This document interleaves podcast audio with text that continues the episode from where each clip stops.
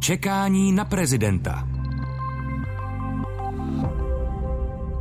Jmenuji se Jan Pokorný a jsem moderátorem Českého rozhlasu. Jan Kysela učím na Pražské právnické fakultě. Tereza Matějčková učím na Pražské filozofické fakultě. Petr Nováček, komentátor Českého rozhlasu. Čekání na prezidenta nebo na prezidentku. Inteligentní průvodce při hledání hlavy státu. Tenhle díl čekání na prezidenta natáčíme ve čtvrtek 19. ledna. Do konce mandátu Miloše Zemana eh, zbývá 46 dní. Finalisty prezidentské volby jsou Andrej Babiš a Petr Pavel. V prvním kole dostal jeden každý z nich skoro 2 miliony hlasů. Nedá se říct, že by v té kampani před druhým kolem začínali od nuly. Za ty uplynulé měsíce eh, se už stačili ve směs dostat do hlav ale kdy i srdcí občanů. Andrej Babiš vedl kampaň už před komunálními a senátorskými volbami. Petr Pavel se rovněž snaží, aby se o něm vědělo, už je z něj dostatečně popsaný list. Oba muži se pustili do kampaně před druhým kolem. Tady se dá říct, že Andrej Babiš nenechal nic náhodě a začal nedlouho po uzavření volebních místností tiskovou konferencí ještě v tu sobotu. Tedy je zřejmé, že tým Andreje Babiše má přesně stanovený plán, který počítal s variantami a jenom nic z toho, co Andrej Babiš od uzavření volebních místností dělá, není určitě náhoda při znalosti jeho ustrojení a při znalosti e, složení jeho volebního týmu. To všechno je promyšlené, les kdy do posledního detailu, byť to někdy vypadá jako momentální improvizace, tak to improvizace rozhodně není. Eh, pak je tady ještě další hráč a to jsou sociální sítě a ten neklid, který je podporovaný bezbřehou mocí sociálních sítí, možná poroste.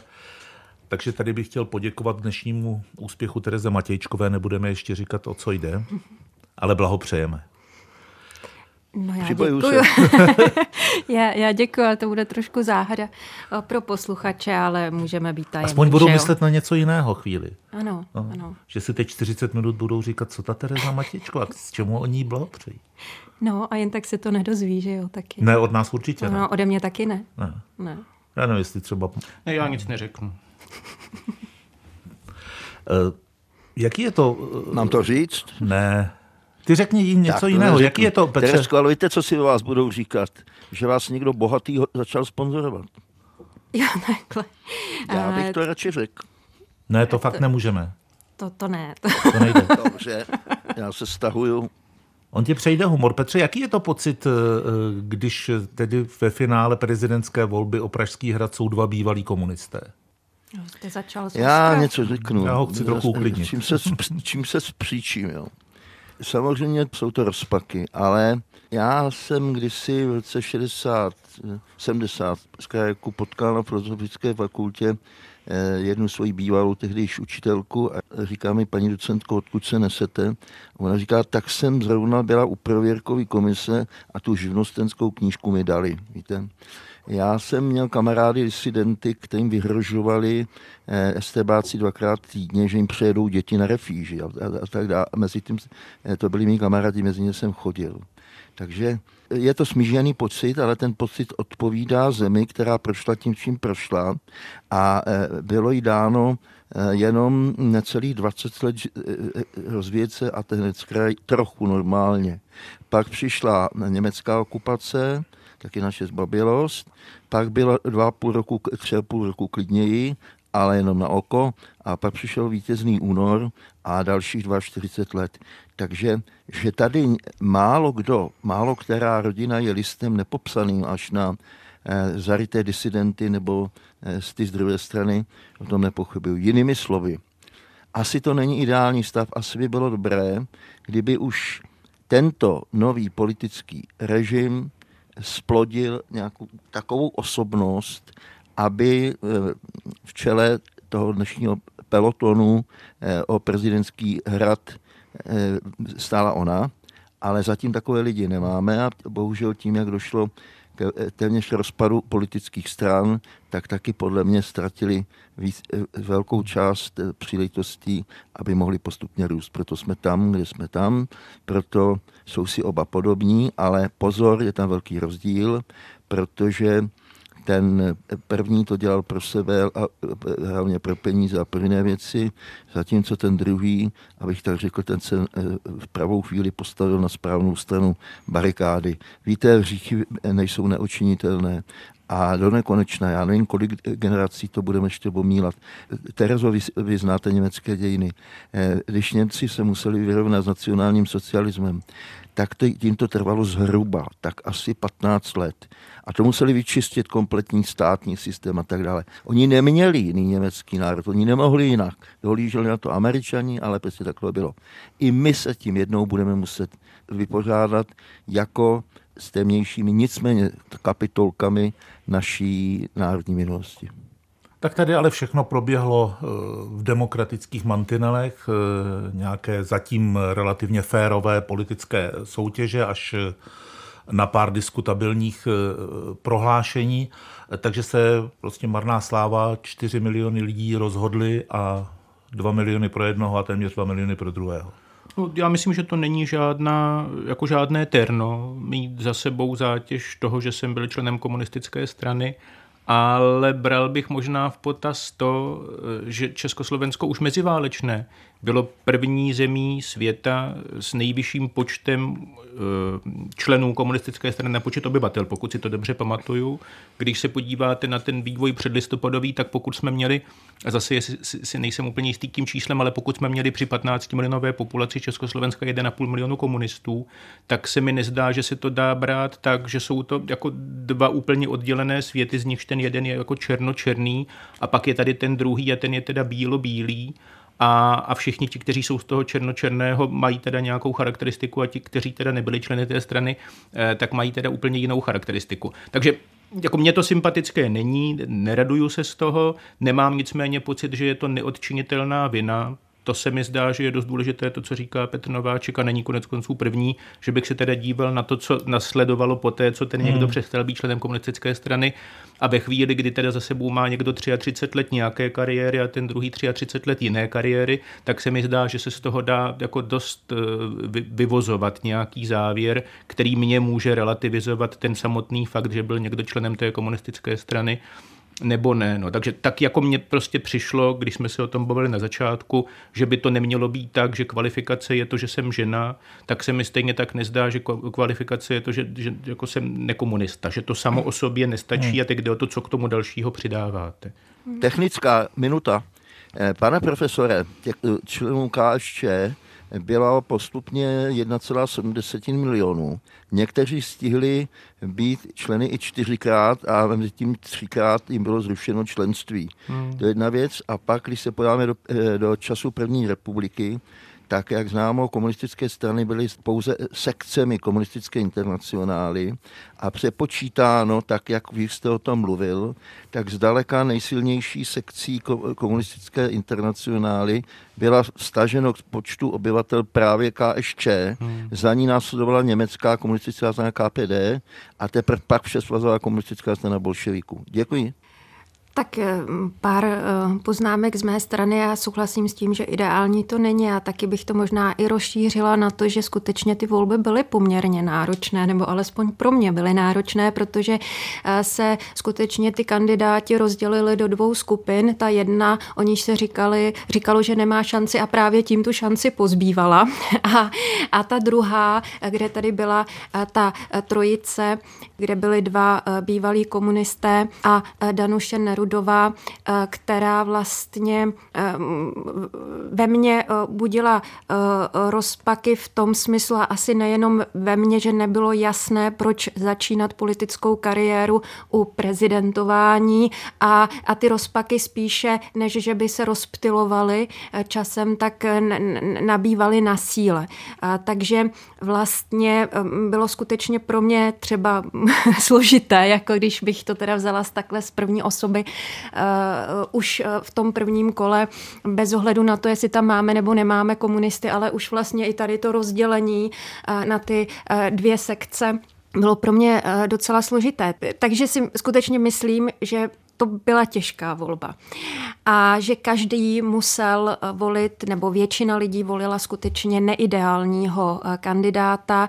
Naprosto souhlasím s tím, že člověka nelze jako petrifikovat svojí minulostí, kdy byl ještě relativně mladý a zcela vlastně odhlédnout od, od polistopadového dění, takže mm, i v tom, v tomto bych souhlasila. Já mám přesto určité pochybnosti, které už jsem tady teda taky vyjádřila, že to nebylo jenom členství v komunistické straně, ale skutečný přípravný kurz na eh, rozvědčíka. A zároveň eh, tedy, že můžu říct, že ten člověk může být vhodný pro všechny možné pozice, ale že si kladu otázku, do jaké míry eh, je vhodný kandidát teda na prezidenta nebo prostě, člen komunistické strany na vhodný skutečně na prezidenta, že to je ještě trošku, trošku jiná, jiná hra, ale vybíráme z neideálních skutečně podmínek a musíme se s tím dospěle eh, jako eh, se,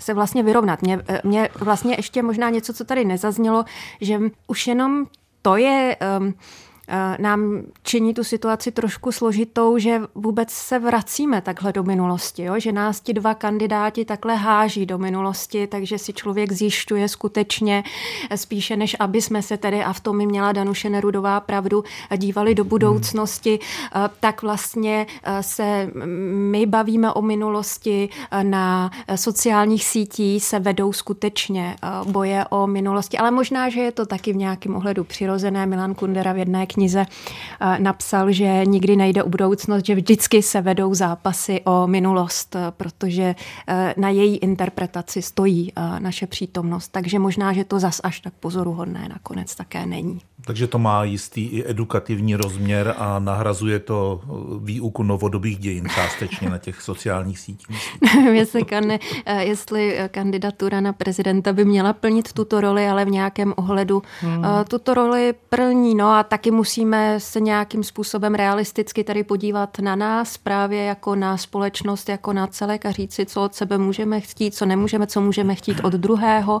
A jestliže je tam dostatečně Ehm, dostatečné množství pozitiv, tak eh, možná eh, také eh, máme být velkorysí, což je nakonec i něco, co bychom mohli uplatňovat v této obtížné době obecně. Ta, ona ta edukace nemusí mít jenom rozměr čistě poznatkový, že zjišťuju informace o tom, jaké to bylo v 50., 60., 70., 80. letech, což jsou éry dosti odlišné a mám pocit, že ne vždycky je odlišujeme, kdo byl kdy, na jaké straně, eventuálně ve straně a myslím, že se to jako dost, dost liší, ale je to edukace i trochu jiného typu. Jo? Ve smyslu jako kultivace empatie, která může vést jako k nějakému typu katarze nebo nemusí. Zkrátka, můžete si sami sebe představovat, že jste postaveni do situací, do kterých už ve světě, ve kterém žijeme, třeba nutně postavení být nemusíte a můžete si představovat, jak byste se v nich zachovali. Jestli byste selhali, neselhali, co to selhání obnáší, můžete si představovat, ze jakých eh, okolností, s jakými motivy se tedy někdo rozhodl. Eh, řada lidí mluví o tom, že teda se hlásila k tomu režimu, protože jim šlo o děti. Jiní mají pocit, že právě protože jim šlo o děti, tak s tím režimem nechtěli mít vůbec nic společného. A to jsou podle mě jako postoje, které sice se dají obecně asi popsat, že ten jeden je univerzálně správný nebo správnější a ten druhý je univerzálně méně správný, ale jde o to, jestli to platí právě pro jednoho každého člověka v té konkrétní sociální, lidské, nevím jaké situovanosti. A v tomhle ohledu mě třeba přišlo, že když jsme měli na fakultě věkovitého učitele katedry ústavního práva, který měl za sebou velmi pestrou minulost s řadou různých temných stínů, tak je to pro ty studenty v jistém slova eh, smyslu vlastně jako přínosnější, než když ten někdo má jako dokonale čistý štít právě proto, že s tím člověkem, s těmi různými stíny se mohou teda jako konfrontovat a promítat si to do sebe. Ale je to, je to, hodně, je to hodně individuální. Jenom mě někdy překvapuje, a to jsou teda ty diskuze na sociálních sítích, a nejenom tam, mm, ta míra, ta míra jako odsudku leckoho pro lecos, která jako kdyby dávala najevo, že ten, kdo vyjadřuje ten distanc, je teda dokonale přesvědčený o tom, že nejenom, že nikdy neudělal nic špatného, ale že rozhodně za žádných okolností by ani neudělal nic špatného. Takže tam se mi zdá, že právě ta hmm. kultivace té empatie nebo té představivosti z hlediska toho, jak já bych obstal, neobstal, tak teda neúplně dobře probíhá. Hmm. No a já bych dokonce šla dále, já bych řekla, že normální je selhat. Jakože mm, je výjimečné udělat aspoň párkrát za život správnou věc a, a takže v tomhle ohledu um, bych jako tady skutečně byla vstřícná, spíše hleděla teda na to, co, co dotyčný um, dělal dále a proto také teda zdůraznuju, že mě nějaký silný soudy o minulosti uh, Petra Pavla um, jako nepřísluší. Já se samozřejmě za sebe musím jako volička rozhodnout, ale, ale ale, ale tam je zdrženlivost pochopitelně na místě, protože kdo v té době nežil, tak, eh, tak prostě si to může nechat vyprávět. No. Ale skutečně, a skutečně si myslím, že eh, je spíše eh, třeba vzdávat čest těm, kteří neselhali, než prostě ještě po 30 letech teda pro následovat ty, které, kteří selhali, protože já bych byla nejspíš mezi nimi a vycházím z prostě průměru. Čekání na prezidenta. Masaryk, Beneš, Gottwald, Husák, Havel, Klaus, Zeman. Kdo další zaujme výsostné místo na Pražském hradě? Čekání na prezidenta, inteligentní průvodce rokem před přímou volbou hlavy státu.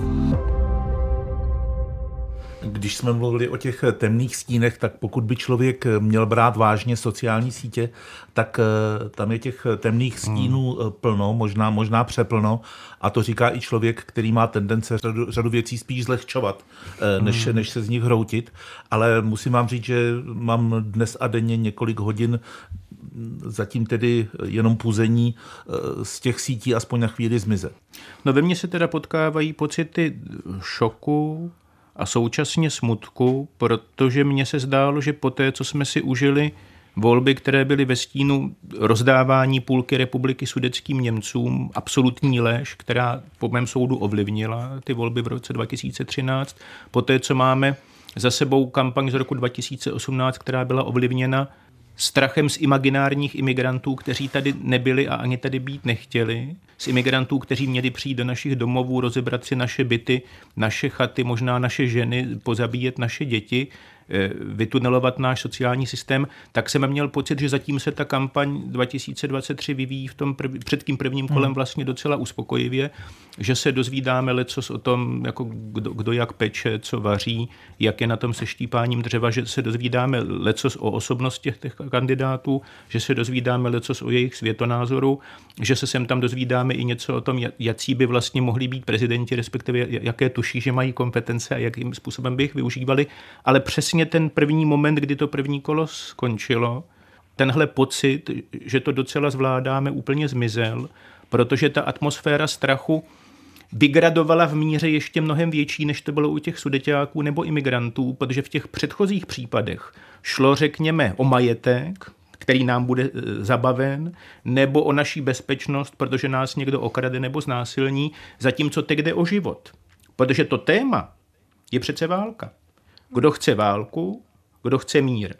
No a mně přijde nejenom absurdní, že to někdo vymyslel, nejenom, že mi připadá úplně jako odpudivé, že je schopen, když už to vymyslel, ještě navíc použít, protože co může být horšího, než že lidi, kteří jsou skroušeni všemožnými strachy ze světa, ve kterém funguje globalizace, klimatická změna, ekonomická krize. Zkrátka, když jsou ti lidé vyděšení, tak vy místo, abyste jim nabízel pomocnou ruku, místo, abyste je uklidňoval, místo, abyste je tišil, tak vy je vyděsíte do maximální možné míry, protože ke všem těm krizím přidáte ještě to, že půjde o životy vašich dětí, které budou odvedeny do války, kterou evidentně chce vyvolat tahle vláda, tahle parlamentní většina podporovaná novým prezidentem republiky generálem Pavlem, tak když tohle uděláte, tak co může být jako hanebnějšího a odpornějšího v politice? Když byste, když lžete za účelem dosažení nějakého jako osobního politického prospěchu, tak je to jako nepěkné, ale jsem snad schopen se s tím smířit. Ale když děláte něco takového, že ty, kteří se bojí, ještě víc vystrašíte, abyste pak řekli, jediný, kdo vás může zachránit, jsem já, tak to mi skutečně připadá odpudivé a hanebné. A přesto, že to může přinést politický prospěch a úspěch, tak já bych se z takového úspěchu nedokázal radovat ani z promile, protože jakým způsobem se ten úspěch projevil na duši národa, rozděleného a vyplašeného národa, kdy jedna část nenávidí tu druhou, protože ji chápe jako podporovatele války, jako lidi, kteří právě chtějí mě a mé děti ohrozit.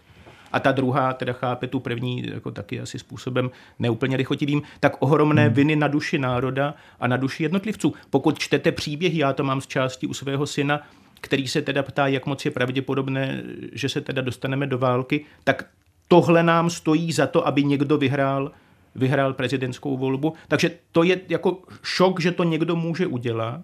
A smutek, že když si čtete ty sociální sítě, tak tomu evidentně spousta lidí věří a spousta lidí na to, na to, na to slyší. A z toho jsem teda dost smutný. Petře?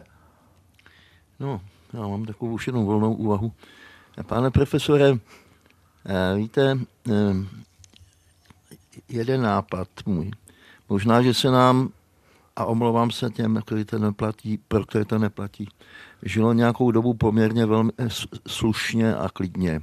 A začali jsme dostávat to, čemu se říká roupy. E, za další, tohle, co, o čem, se, o čem jsem hovořil teď naposled, to je strašně důležité prostě máme to trošku v národní povaze, ale je to taky zděděno s po těch fízlech. To jsou takové ty hnusné metody, že prostě dovedete no. člověka na, na kraj zhroucení, abyste s ním mohl manipulovat. Ostatně v staré propagandy je to známé a z nás třeba zavadilo třetí říši, tak, tak, to, zna, tak to zná. Hmm. Neno ty komunisty. A za další, víte, já si často vzpomenu eh, na eh, pana doktora Prečana, který měl takovou, takovou oblíbené velkou parolu. Je teď módou u nás, hlavně některých politiků, ale jiných, obsluhovat se z dějin. Či tím chci říct, my máme veliký dar, že vždycky těch dejích najít něco, v čem se můžeme začít šťourat. Já vám to dám na úplně aktuálním případu je spousta mých schopných kolegů, ale ne komentátorů, investigativců hlavně, kteří vykonali velmi mnoho proto, aby ta minulá vláda, která z jejich hlediska nebyla, abych tak řekl, zdaleka ideální, tak aby byla vystřídána nějakou rozumnější formací. Nevím, jestli se nám to úplně povedlo, ale já se přiznám, já si myslím, že ano, až na komunikační vady té fialy vlády, ale to je pořád kolem dokola. Ale eh, mnozí, mnozí z nás už zase dostali roupy a zahájili jsme někdy v létě akci odhalování. Hledáme vnitřní nepřátele, jako to tady bylo módou. No? A teď hledáme, kde je tamhle ten, kde je korupčník, na který další radnici, kde tenhle ten, koho ještě.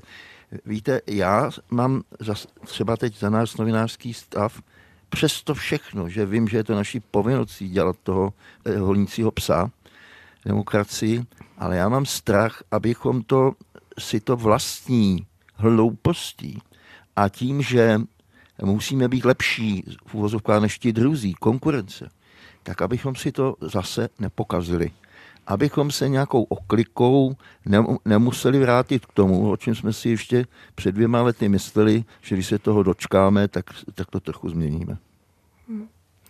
Tak já, eh, tak jenom pár poznámek, no tak na sociálních sítích zjevně ta válka už zuří a také uh, jsem měla tyto tendence, já nejsem eh, na vši, nebo na, vy jste ještě na Twitteru, že jo, a, a, a tak, takže...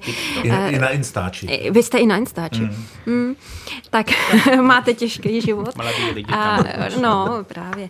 Ale já bych to možná eh, vzala trošku jako z většího odstupu, že ty sociální sítě skutečně mm, vyzývají k jednoznačnosti a tím vyzývají k jednoznačnosti i druhou stranu. To znamená, eh, že v momentě, kdy eh, někdo napíše podporu Petra Pavla a vyzdvihne tam jeho velmi pozitivní aspekty, hrdina a tak dále a tak dále, tak druhý napíše rozvědčík. Na druhé straně někdo napíše Babiš pomáhá lidem, druhý napíše estébák. Jo, to znamená, eh, ne, neřekla bych, že já eh, rozumím tomu, že eh, Babiš skutečně tou tiskovkou a, a billboardem mnoho jako rozpoutal skutečně vyloženě negativní, negativní ani kampaň, ale negativní, negativní bouři, ale myslím si, že, že je to zkrátka předvídatelné, že v té kampani ještě na sociálních sítích přitvrdí, protože tam se buď stoprocentně chválí nebo stoprocentně nenávidí. A vlastně obojí je mimo. Prostě nejsou tam ty, ty odstíny, odstíny šedi a zároveň bych řekla, jakkoliv naprosto odsuzuju to, jakým způsobem tedy Andrej Babiš vstoupil do té kampaně, tak jako mně se zdá, že um, jako to, když um, trojkoalice je jí dána billboard s Putinem, uh, to znamená skutečně s, um, dneska bychom řekli válečným uh, zločincem, tak vlastně tehdy se to tak silně nekritizovalo, nezdálo se mi, že by se to tak silně kritizovalo jako dneska tyto, um, uh, tyto billboardy. Takže um, zase bych uh, vlastně um, i uh, tady jako se snažila trošku nevyvažovat tím, že bych relativizovala eh, jeho, eh, ta vina je velká, ale zároveň si myslím, že je to skutečně záležitost současné politiky, nejenom jak si nepersonifikovala bych to zkrátka tím, že tady máme, že tady máme Babiše. Když jsem sledovala kampaň v Rakousku, protikandidát van der Belena Rosenkrantz vytáhl přesně tuto kartu. To znamená, okamžitě bych zrušil uh, sankce uh, proti Rusku. Uh, vláda riskuje to, že se nám přeleje válka skutečně do středu, do středu Evropy. To znamená, z tohoto hlediska pro mě to zase jako nebylo tak překvapivé, že se někdo tímto způsobem jakkoliv hanebným, ale ujme tohoto tématu, který, který ho zkrátka jsme všichni plni a, a tímto způsobem to zneužije. Neříkám, že je to správné, ale eh, že vlastně je to nějakým ohledu z z hlediska politické kampaně i logické v tom, že mezi tím klesla podpora například dodávek zbraní na Ukrajinu. To znamená, tady je populace, k níž Andrej Babiš tímto způsobem může mluvit. Já jsem diplomat, přesně to říkal Rosenkrantz. Vy jste váleční štváči. Jo? Takže uh, připadá mi, že um, uh, zkrátka nechci to relativizovat, ale zasadit do nějakého uh, politického uh, rámce a myslím si, že vlastně vlastně i to, jakým způsobem, um, že zkrátka nepomáhá tomu, když uh, si budeme ukazovat na Babiše a když o něm budeme, to ne, eh, tady nezaznělo, ale když uh, o něm se bude říkat, že je zlem. Jo, to, to mi připadá naopak nebezpečné, protože se opět, co se říká o těch voličů, oni volí zlo, takže buď jsou zlí, anebo jsou hloupí. Neexistuje jiná možnost. Tak zdá se mi, že bys, jakože ten krok uh, zpět by si zasloužila jako celá společnost, jo? Ale, hmm. ale není asi kam úplně couvat v tuto chvíli. No a tady bych hmm. v téhle souvislosti z těch sociálních sítí eh, vybral tu jednu větu, tu parafrázi na to Havlovské, když se tam objevilo, že Praha a láska musí zvítězit nad vsí a nenávistí, tahle s odpuštěním přihlouplá stereotypizace, tak vlastně se mi ani o tom nechce mluvit, kdybych nevěděl, že to někdo bere vážně. Maličko bych dodal. V okamžiku, když jsme se přesunuli na sociální sítě, tak tam se nevede debata. Tam se vypalují cajchy, jak se tomu říkalo. To je jako když značkou ten dobytek na porážku chova dál. A tam už jde jenom o jedno.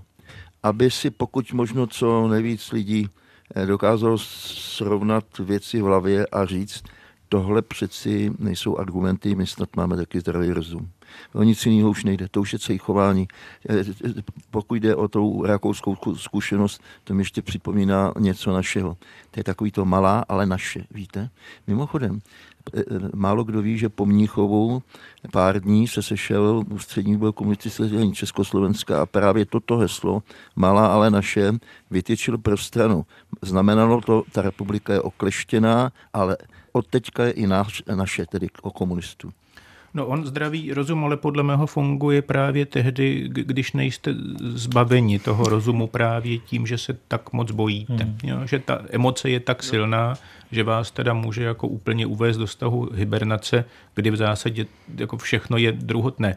Já jsem napsal takový status na Facebooku, kde jsem vypočítal, jaké kompetence prezident republiky má z ústavy nebo ze zákonu ve vztahu k ozbrojeným silám a rozpoutala se kolem toho rozsáhlá diskuze z velké části samozřejmě mimoběžná a tam to vidíte u některých těch komentátorů, kteří říkají, mě by jako nikdy nenapadlo, že budu volit Andreje Babiše, jenomže ten mír je prostě taková hodnota, že všechny ty moje výhrady to přebije.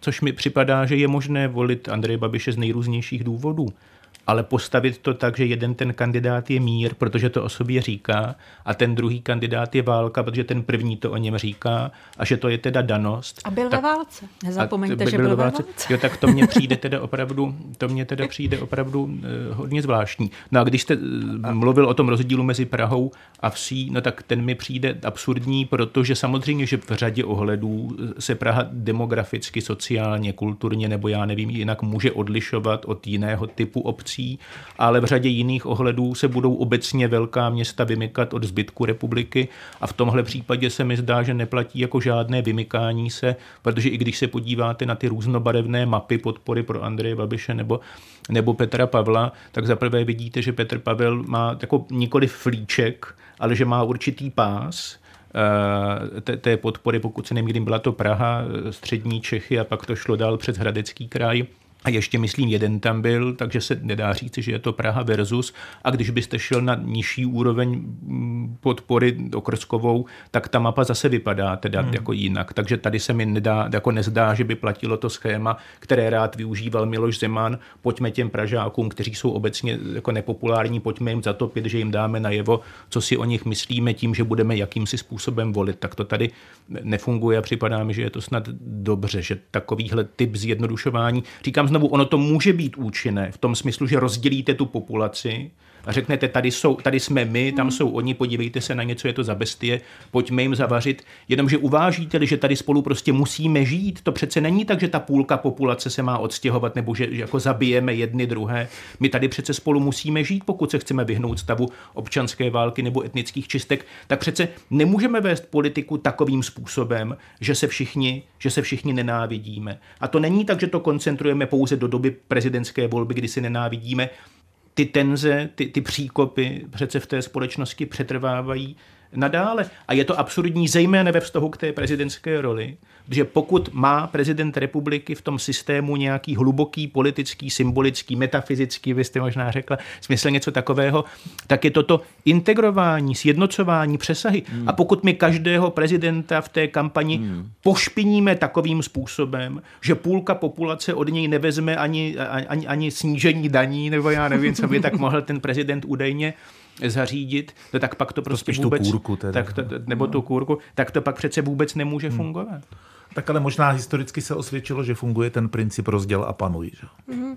Mě překvapilo u tohoto hesla, že opravdu někteří mý známí mi je nadšeně přeposílali. Jo? A, e, tak že je to, to jako jsem, vtipné. E, vypovídající. Hmm. A není vypovídající, že jo? My víme, že i v Praze eh, volí odlišně vilové čtvrti a odlišně sídliště. Takže prostě je to jenom no, blbé a ještě ke všemu nenávistné. A označit eh, všechny vsi za nenávist. Eh, takže... Děkuji za synonymum pro stereotypizaci.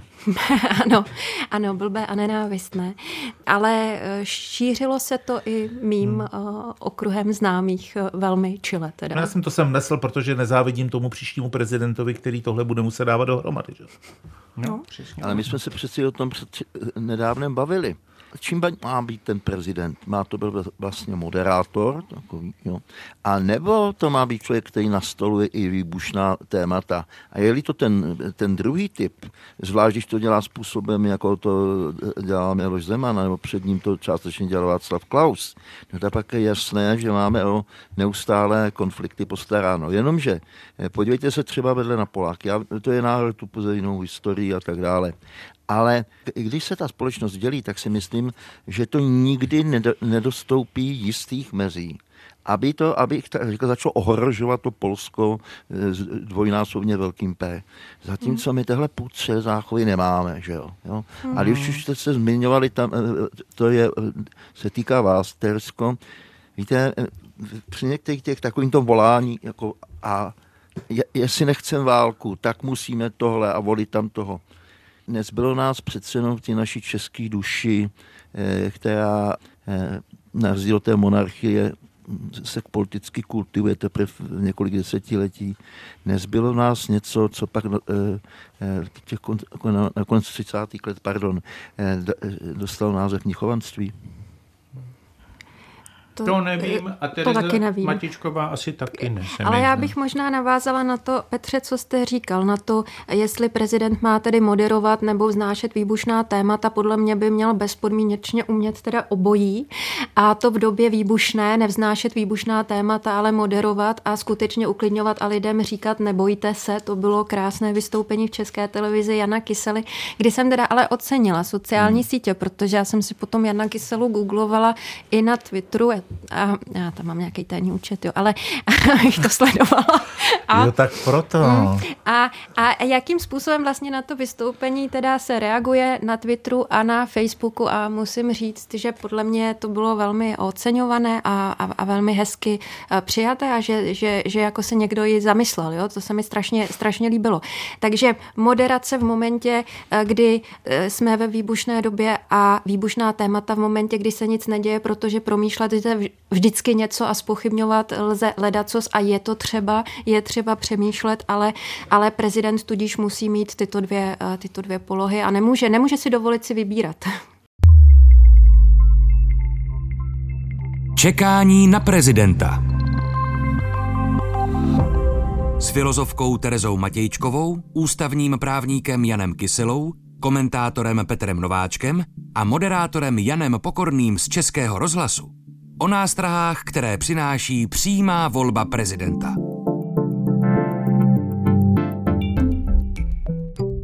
Terezo, maličko se si dovolím, pane profesore, tež. Ano, to určitě naprosto s váma souhlasím, ale jde o to, eh, že jsou mezi námi politici, kteří zvlášť v některých situacích okamžitě sklouznou k tomu, k tomu konfrontačnímu tónu. Protože mm. oni totiž, a já to pozoruju, víte, tě, celou tu dobu eh, eh, po listopadu, Oni totiž jinak nedovedou hmm. ten národ šikovat, respektive právě ho rozdělit, aby aspoň tu jeho část mohli ovládnout.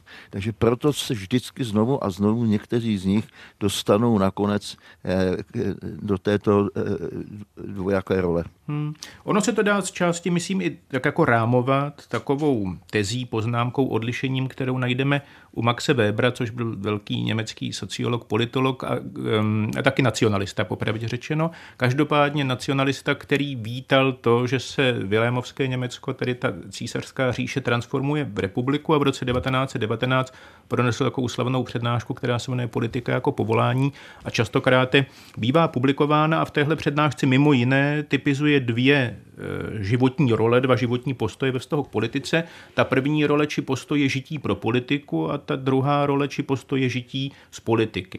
A to žití z politiky to je v podstatě řemeslo. Jo, učinil jsem si z politiky zdroj obživy a jelikož chci v té politice setrvat, tak dělám všechno pro to, abych v ní setrval.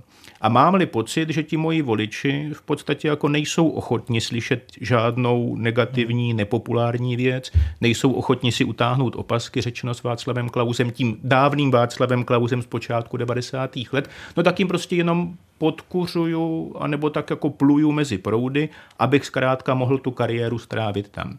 Zatímco žití pro politiku, to je v zásadě ten pocit služby, a ve chvíli, kdy o tu službu není zájem, no tak já taky můžu dělat něco jiného. A dá se to jako umistovat historicky do různých sociálních prostředí a tak dále. No a když se podíváte na některé naše politiky, tak si nejsem jistý, jestli najdete mezi nimi příliš mnoho těch, kteří vlastně žijí pro politiku, kteří přicházejí s tou nabídkou. Že je tam zkrátka hodně důraz na to, že já chci prostě tuhle kariéru. Já chci tenhle typ práce, já chci být poslancem, senátorem, předsedou vlády a nebo prezidentem a tudíž dělám všechno pro to, co si myslím, že mi to přinese. A jelikož si vlastně o lidech nemyslím nic dobrého, myslím si, že mi na tohle skočí, tak já tohohle využiju. A jelikož je mi úplně jedno, co se děje s tou společností, protože já chci být prezidentem, předsedou vlády nebo já nevím kým, tak v zásadě nemám žádné žádné ohledy.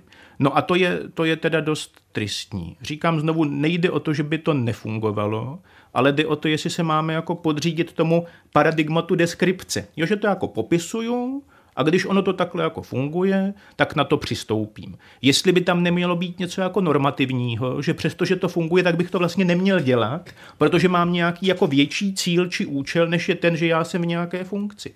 No a to je teda... Víte, Honzo, něk... pardon, hmm. kdysi to bylo, dejme tomu desatero, pár myšlenek, které se děti učili ve škole, s tím, že jisté věci se prostě nedělají. Ale pak do toho přišli komunisté, kteří přišli s um, morálním uh, kodexem komunistického člověka, se, jsem to zažil, když jsme to měli na nástenkách.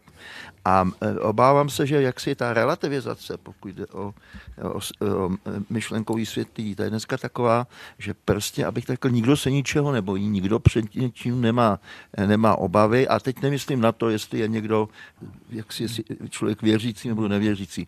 Prostě ten hodnotový systém se do jisté míry úplně rozpad. A to, že jste vždycky, od, od jak živa, ty rodiče učili děti, tohle nesmíš, tohle můžeš, tohle můžeš, a oni si to pamatovali. To si myslím, hmm. že dneska do jisté míry přestalo fungovat. Možná by pro tebe mohlo být naděje plné, že vlastně kampaň jednoho z kandidátů hned po tom prvním kole e, začala v chrámu.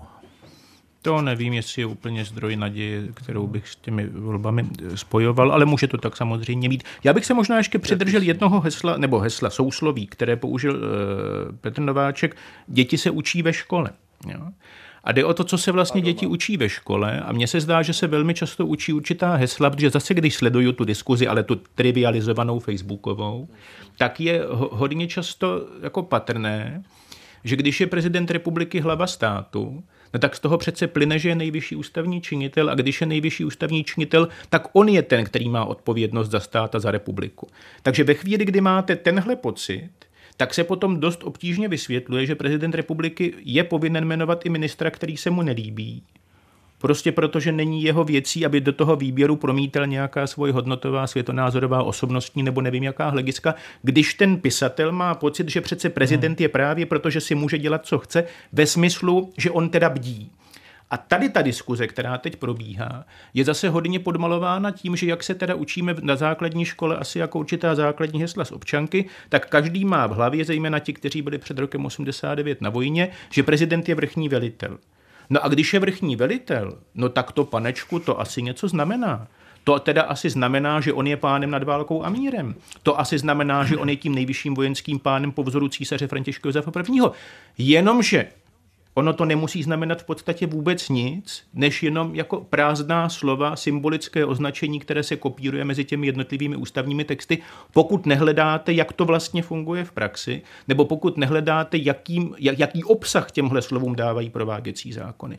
A když hledáte v těch prováděcích zákonech, tak zjistíte, že u nás vrchní velitel v podstatě není nic zvláštního, protože on je ten, který vydává vojenské řády, což je typicky kázeňský řád, on je ten, který propůjčuje zástavy vojenským útvarům, který jim přizná uznává názvy, a tak když se někdo jmenuje útvar Jana Žižky, tak to má od prezidenta a potom jmenuje náčelníka vojenské kanceláře. A kromě toho prezident už ne jako vrchní velitel, taky jmenuje náčelníka generálního štábu, anebo za těch stanovených podmínek rozhoduje o mobilizaci tehdy, když je vyhlášen válečný stav parlamentem, tehdy, když to navrhne vláda a vláda s tím souhlasí. Ale to není žádný pán nad vodami. Ale všichni vědí, že je vrchní velitel a to panečku něco znamená. Takže já mám pocit, že by bylo dobré, nevím, jestli teda v občance na základní škole, ale, ale jako někdy někde, jako jít o kousíček dál a zjišťovat nejenom, co je ten popisek, ale jakou roli vlastně ten konkrétní aktér má hrát a jestli ve chvíli, kdy ji hraje nějakým jako způsobem divným, tak jestli to neznamená, že tu roli vlastně jako napíná, nebo jestli to neznamená, že ten systém vlastně destruuje, že tam prostě máte mít nějaké nějaké hodnotící měřítko jiné, než řeknete, tak ono se to děje, děje-li se to, asi se to tak má dít, pojďme se s tím zžít. No ale to není jako úplně správný přístup. Já bych jenom uh, úplnou drobnost poznamenala k tomuto uh, skvělému výkladu, že máme všichni úplně jedinečnou uh, možnost a příležitost, kterou nám tato doba dává morálně zazářit, protože, protože skutečně toho, co, jak Petr Nováček říkal, hodnotové rámce se nám rozpadly, vidíme na Facebooku, hádáme se v rodinách, tak, tak vlastně to je ta situace, kdy můžeme navzdory tomu, jak uh, tedy vidíme svět kolem sebe, tak zkrátka být lepší. Kdy jindy jako uh, bylo snažší být lepší než dneska. Ale současně platí to, co jste už říkala, že by bylo mimořádně škodlivé, když bychom ty politické obsahy, o které vlastně má jít při provozování politiky, to znamená jak budeme spravovat zemi, jak se nám má dařit podle toho, jaká bude míra zdanění, podoba sociálního zabezpečení a tak dále. Když bychom tyhle politické obsahy a ty diskuze, ať už jsou teda laděny hmm. konzervativně, liberálně nebo pravicově, levicově hmm. nebo jakkoliv jinak, když bychom je vlastně převáděli pouze do slovníku morálky, protože pak, když někdo je zlo, tak má z toho vyplynout, že ten druhý je dobro, anebo ten je zlo a ten je taky zlo. No, tím si zkrátka nepomůžeme, protože vlastně zatěžujeme to pěstování politiky takovým jako existenciálním nastavením, že jde pořád o všechno. Že nejde o to, jestli máme teda nižší nebo vyšší daně, ale že jde prostě o život, že jde o přežití té pospolitosti, že jde o válku a mír, že jde právě o ten střed mezi anděli a ďábly. Jo? Mm. Takže tam je potom důležité teda do toho teda asi jako šoupnout něco, že jsem si vědom, že ve společnosti existují lidé, kteří na tom nejsou úplně dobře mm. A že bychom na ně neměli zapomínat. Přesně tak, já jsem spíš navazovala na pana eh, Jana Pokorného, eh, který zmínil, že... To je moralizátor ne, ne, ne, ne, ne, zmínil ten kostel, zmínil ten náboženský rozměr, v němž uh-huh, započala tato krásná kampaň. Nevím, jestli jsme si úplně rozuměli, paní Dobře, doktorko, jestli myslím, to, co jsem vzpomenul, byl úplně ten náboženský rozměr. A já myslím, že Ale navštívit rozuměli. den po volbě kostel, anebo hmm. čekat ve frontě na Eh, korunovační klenoty eh, je zajímavý prvek v té kampani. Ale promiňte. Eh, naprosto, tak i ten zavřený kostel je zajímavý prvek. To jsme, myslím, taky ještě neměli.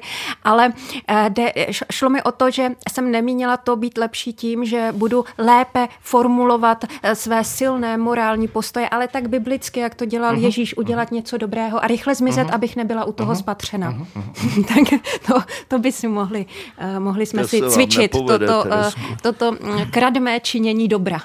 ne, protože i z praktických důvodů eh, čekat frontu na korunovační klenoty jako bývalý předseda vlády není úplně nezbytně nutné, pokud ji nechcete využít eh, pro svou kampaň. Vy můžete hmm. zavolat do té kanceláře prezidenta a říct, Určitě. mě tam. Jo, takže když David Beckham stojí ve frontě, aby se poklonil rakvi královny, tak nemám pocit, že to dělá z toho důvodu, že chce hmm. získat další mistrovský titul, protože to s tím nesouvisí. No, ale já jsem dlouho přemýšlel, proč se tak stalo, proč, eh, hmm. tam, proč bylo namířeno do kostela, proč se stálo v té frontě. A pak jsem si říkal, není to taky, a teď už možná jako eh, taky hloupnu z těch sociálních sítích a z toho kolem, není to proto, že ten Pavel Fischer, o jehož hlasy se teď taky rozhoduje, vlastně jako by to vyhrál v tom Vatikánu? U českých občanů tedy.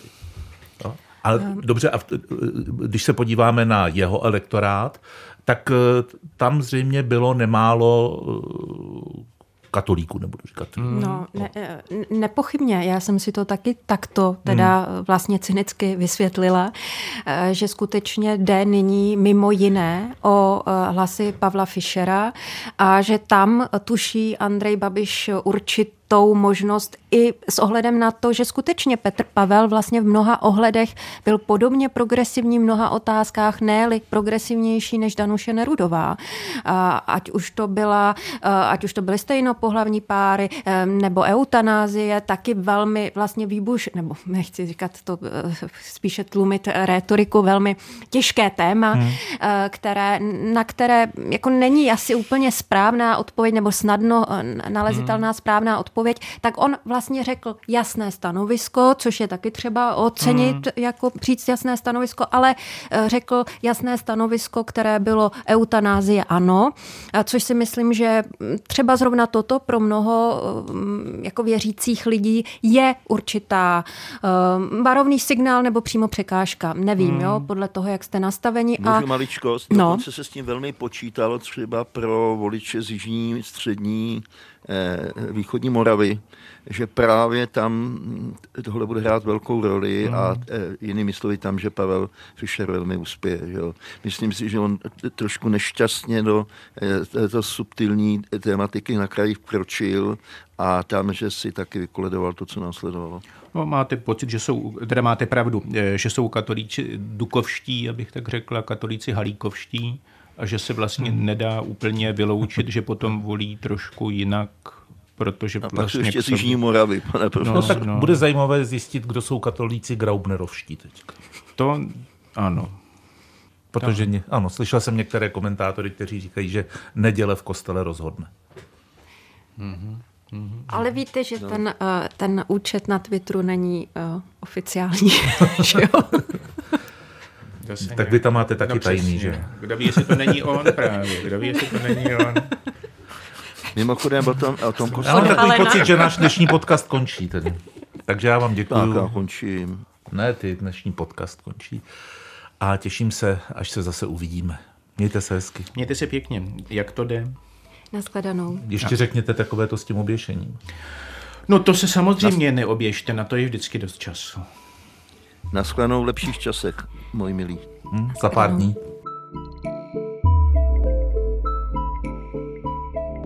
To byl podcast Čekání na prezidenta. Inteligentní průvodce rokem před volbami se čtyřmi osobnostmi. Všechny díly najdete na webu Český rozhlas Plus, v aplikaci Můj rozhlas a v dalších podcastových aplikacích.